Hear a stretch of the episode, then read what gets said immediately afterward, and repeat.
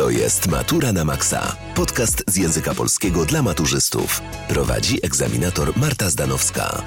Notatki z bieżącego odcinka znajdziesz na www Wielka Powtórka Maturalna ukośnik Matura na Maxa. Witam Was, kochani, w ostatniej już odsłonie podcastu. Dziś pora na podsumowanie i pożegnanie. Przez kilka ostatnich miesięcy miałam przyjemność przygotowywać dla Was te podcasty. Egzamin maturalny spędza sens powiek niejednemu maturzyście. Z jednej strony to zrozumiałe, bo każdy egzamin wiąże się z niepewnością czy obawą. Z drugiej strony boimy się tego, czego nie znamy. Wystarczy więc dobrze coś poznać, aby pozbyć się większości obaw.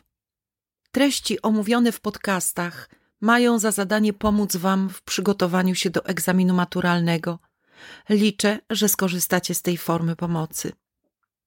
W podcastach dotyczących epok literackich znajdziecie podstawowe informacje o nich, a więc nazwy, ramy czasowe, filozofię epok, główne idee i charakterystyczne pojęcia. Jest to wiedza niezbędna dla pełnego zrozumienia treści i sensu lektur, a także ich interpretacji. Nieodłącznym elementem egzaminu maturalnego z języka polskiego jest wypracowanie argumentacyjne.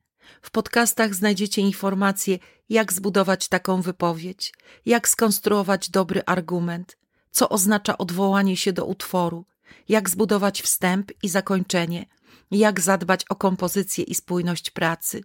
Znajdziecie również wskazówki, jak przygotować się do testu pisemnego i notatki syntetyzującej. Z tymi informacjami zwiększycie swoje szanse na zdobycie możliwie największej ilości punktów na egzaminie maturalnym.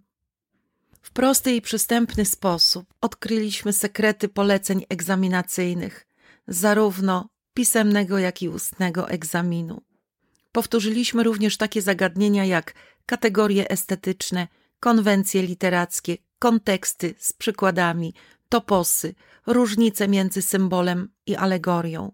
Znajdziecie tu również zagadnienia językowe, na przykład funkcje języka, style funkcjonalne, środki stylistyczne. Omówiliśmy przykładowe motywy, lektury, bohaterów, które warto znać do matury i wiele jeszcze innych treści. Zachęcam Was do odsłuchania i korzystania z tej formy pomocy. Tyle ode mnie. Reszta w Waszych rękach, a w zasadzie w głowach. Pamiętajcie, nie taki diabeł straszny, jak go malują.